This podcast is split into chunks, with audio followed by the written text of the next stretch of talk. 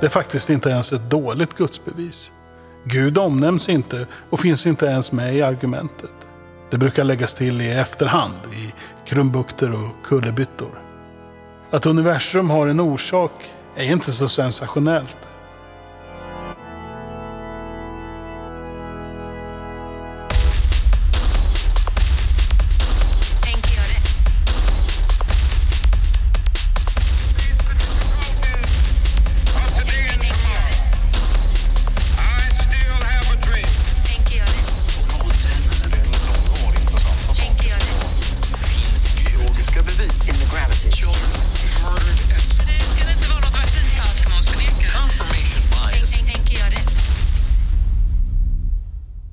När jag var barn tänkte jag att det fanns en gud. Närmare bestämt en kristen gud. Det kändes rimligt.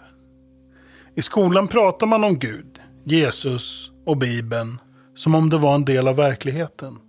Jag drog nog aldrig något streck i sanden där jag placerade tro och icke-tro på varsin sida.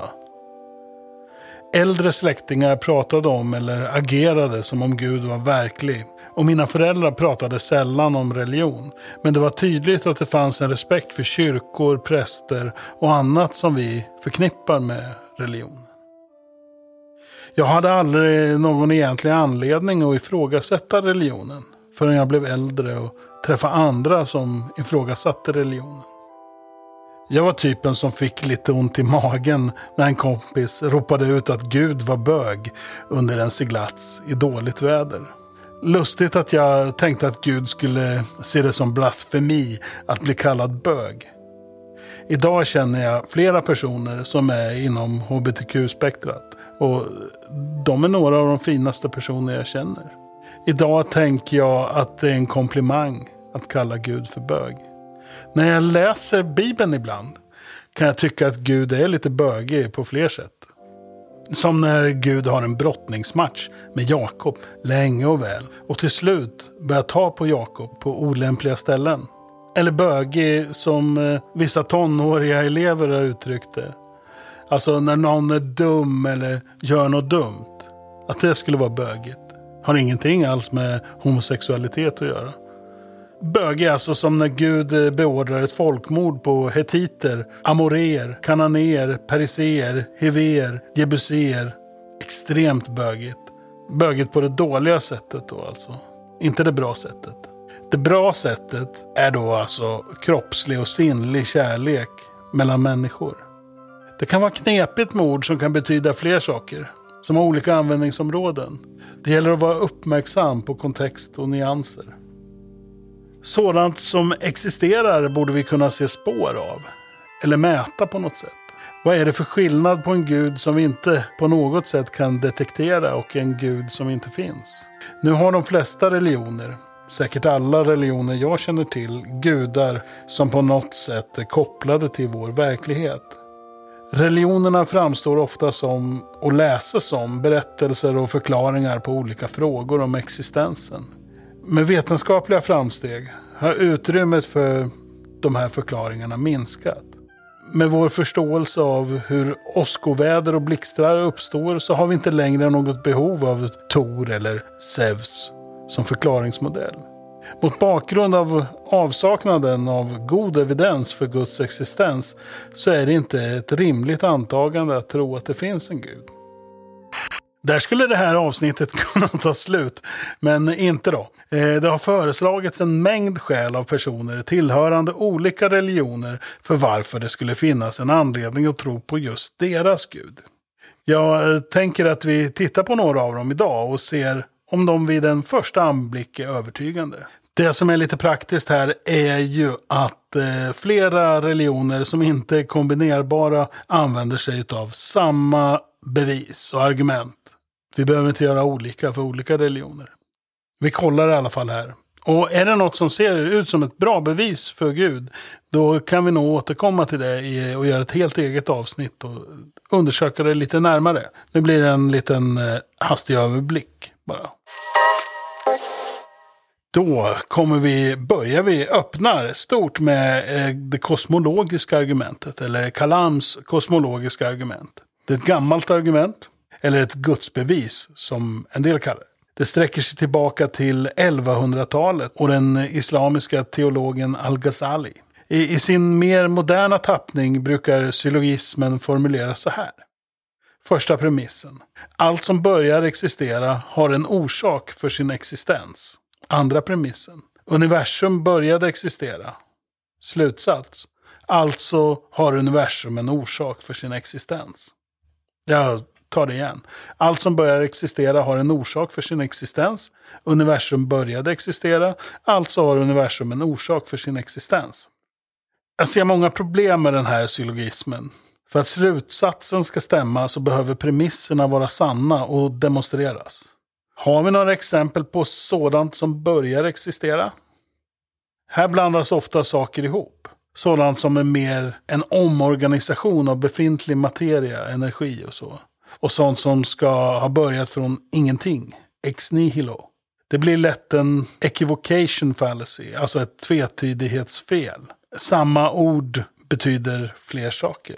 Vi vet intuitivt att sånt som uppstår kommer någonstans ifrån. Att det är materia som omorganiseras. Vad säger att universum inte är omorganiserad energi eller materia? Hur vet vi att det vi intuitivt tycker oss veta om universum och vår mycket lokala presentation av det idag även gällde vid vårt universums början, vid tiden T0?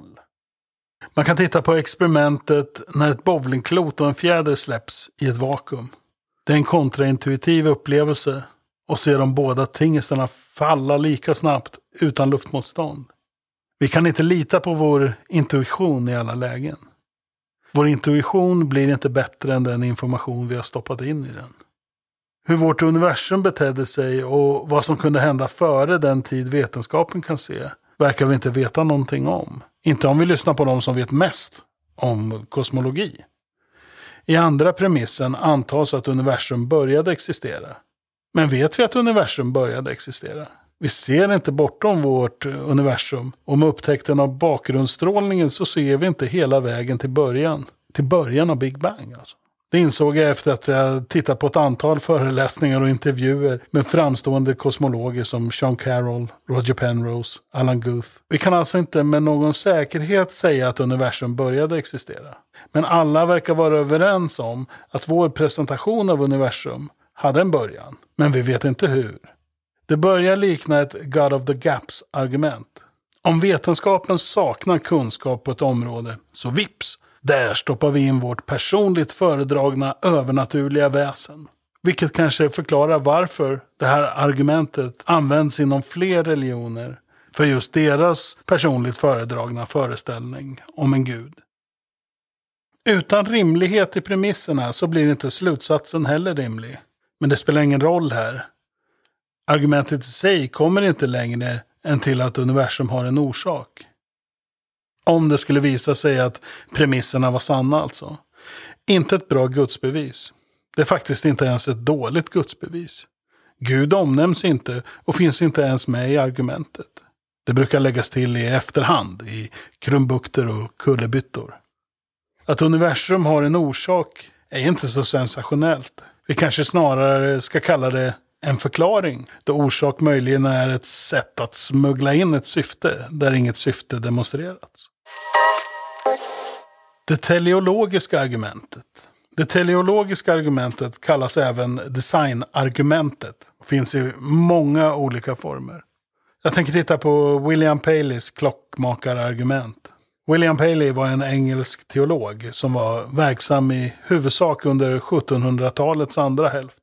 Paley argumenterade för att om något så avancerat som en klocka har en klockmakare så behöver något så avancerat som universum ha en universummakare.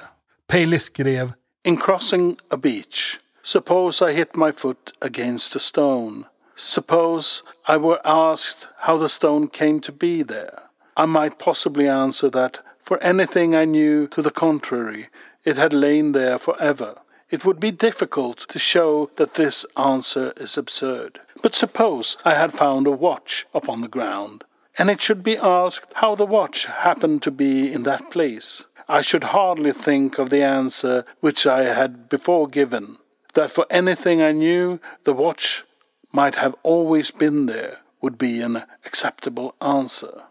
Yet, why should not this answer serve for the watch as well as for the stone? Why is it not as admissible in the second case as in the first? Ett problem med designargumentet, oavsett om det är titta på träden eller om det talas om finjustering och komplexitet, är att det verkar bygga på argumentationsfelet argumentum ad ignorantiam. Kort sagt, jag vet inte hur det här fungerar, så då tycker jag att det är rimligt att säga att Gud gjorde det. Paley har inte kunskap om hur stenar kommer till och antar att stenen och allt annat är skapat. I Paleys klockmakarargument bortses ifrån att vi har en massa förkunskaper om klockor och andra designade föremål. Det bortser även från att vi, mänskligheten alltså, vet hur stenar blivit till och en hel massa andra saker som människor inte kände till på Paleys tid. Många människor saknar dock de här kunskaperna och tycker att det hela låter rimligt. Är det kanske en bildningsfråga om det teleologiska argumentet låter rimligt eller inte? Nu för tiden vet barn som kollar på barnprogram hur olika saker blir till. Vi kan alltså med de här förkunskaperna differentiera mellan skapade föremål och naturligt förekommande föremål. Vi vet vilka saker som förekommer naturligt genom att kontrastera dem mot designade saker. Vad gäller universum så har vi inga exempel på hur det går till när en gud skapar ett universum. Vi har påståenden om det, men inga exempel. Klockor däremot har vi väldigt många exempel på hur de skapas. Vi kan prata med tillverkare av klockor. Vi kan se på när klockor tillverkas helt utan behov av magi. I vår tid har argument florerat kring språk och DNA som ett språk. Eller en kod. Som är alla ad ignorantiam argument så dör de nog ut när vi vet mer. Det är ingen hållbar väg att argumentera ur sin egen okunskap kan jag tycka. Det teleologiska gudsbeviset är inte bra det heller. Det liknar mest ett argument från personlig okunskap. Det ontologiska argumentet. Överlag så låter de här gudsbevisen inte särskilt övertygande. En anledning kanske är att de oftast har sitt ursprung i och återbrukas i teologiska kretsar. Till skillnad från filosofi så utgår man inom teologin från att Guds existens redan är etablerad. Vilket i sin tur gör att argumenten saknar en övertygande beviskraft kan jag tycka. För den som inte gått in i argumentet med grundinställningen att Gud existerar. Anselm of Canterbury, Sankt Anselm, tyckte att han hade kommit på ett bra gudsbevis på 1000-talet. Ungefär vid den tid som vi i Sverige övergav asatron till förmån för att ja, inte få stryk eller bli dödad av kristna. Kanske inte bara av de anledningarna, men kristendomen var en invasiv art för bara tusen år sedan. Anselm menade att Gud var det bästa vi kunde föreställa oss. Och vad vore bättre om inte en Gud som existerade i verkligheten? Därför existerar Gud. Sankt Anselm ställde upp det hela lite luddigt, men jag tänker mig att det går att ställa upp så här ungefär. Gud är det bästa vi kan föreställa oss. Saker kan existera endast i vår fantasi eller så kan det även existera i verkligheten. Sådant som existerar i verkligheten är alltid bättre än sådant som endast existerar i vår fantasi. Om Gud endast existerar i vår fantasi så skulle han inte vara det bästa vi kan föreställa oss. För Gud i verkligheten vore bättre. Därför måste Gud existera i verkligheten. Min första tanke är att Anselm inte hade Tinder. det finns mycket som inte är bättre i verkligheten. Jag eh, talar utifrån att jag vet att jag själv är sämre i verkligheten än i fantasin. Det andra som slår mig är Anselms övertro på mänsklig fantasi. Att den skulle vara densamma fast vi fantiserar väldigt olika. Det bästa jag kan föreställa mig, det är inte Gud. Case closed.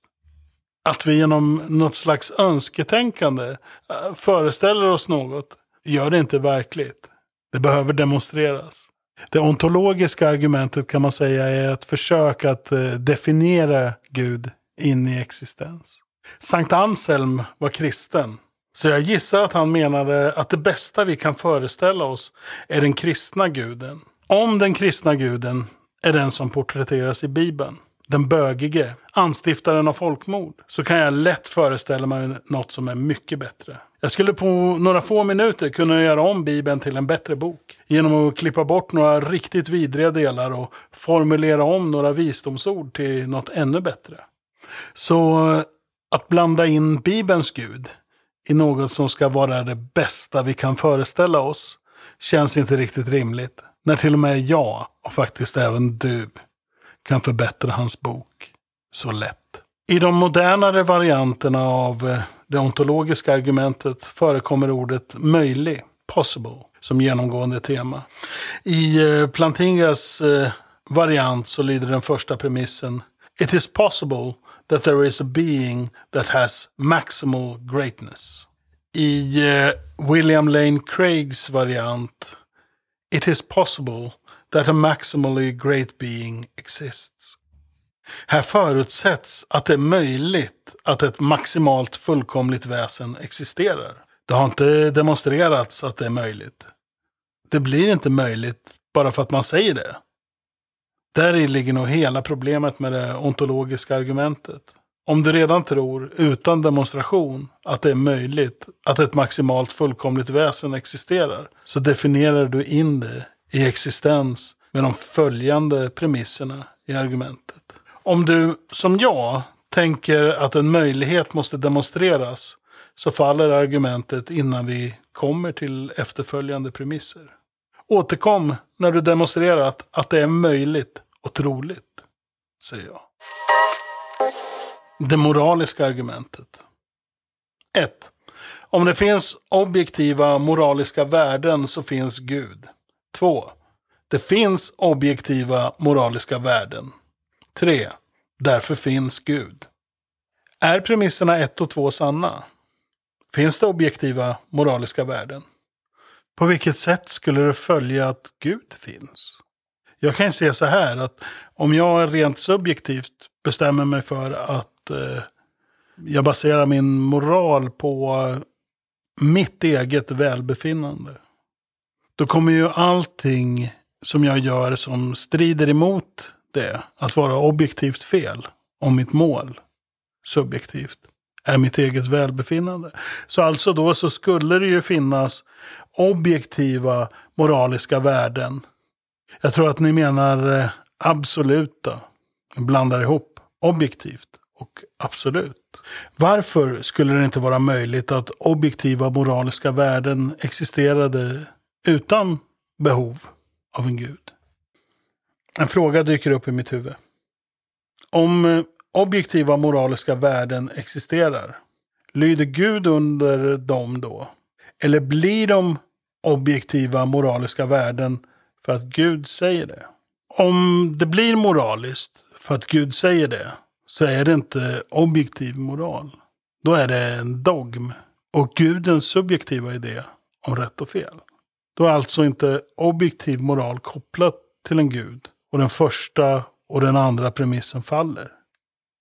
Om moralen är objektiv, alltså om guden också står under den, då är inte objektiviteten beroende av guden, vilket gör guden onödig.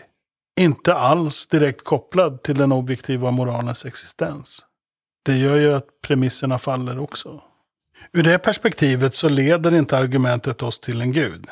Vilket gör det till ett dåligt argument för Guds existens. Om Bibelns bögige gud, en böge på det dåliga sättet alltså, blir en ganska värdelös modell för vad som är rätt och fel.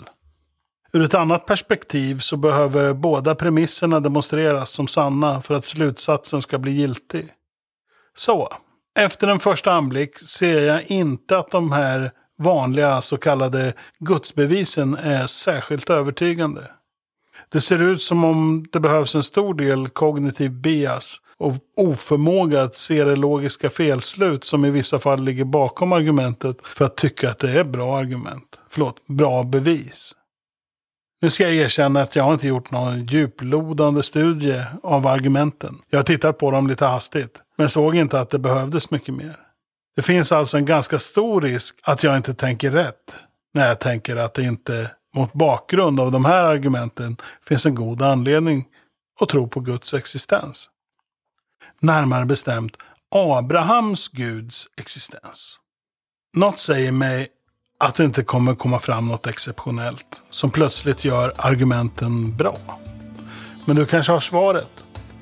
Gå då bums in på YouTube-kanalen Tankar jag rätt-podden eller något sånt. Tänker jag rätt-podden. Och formulera din kritik. Om du har rätt så behöver jag tänka om och tänka rätt. Som vanligt. Ha det kanoners, kaniners. Tja!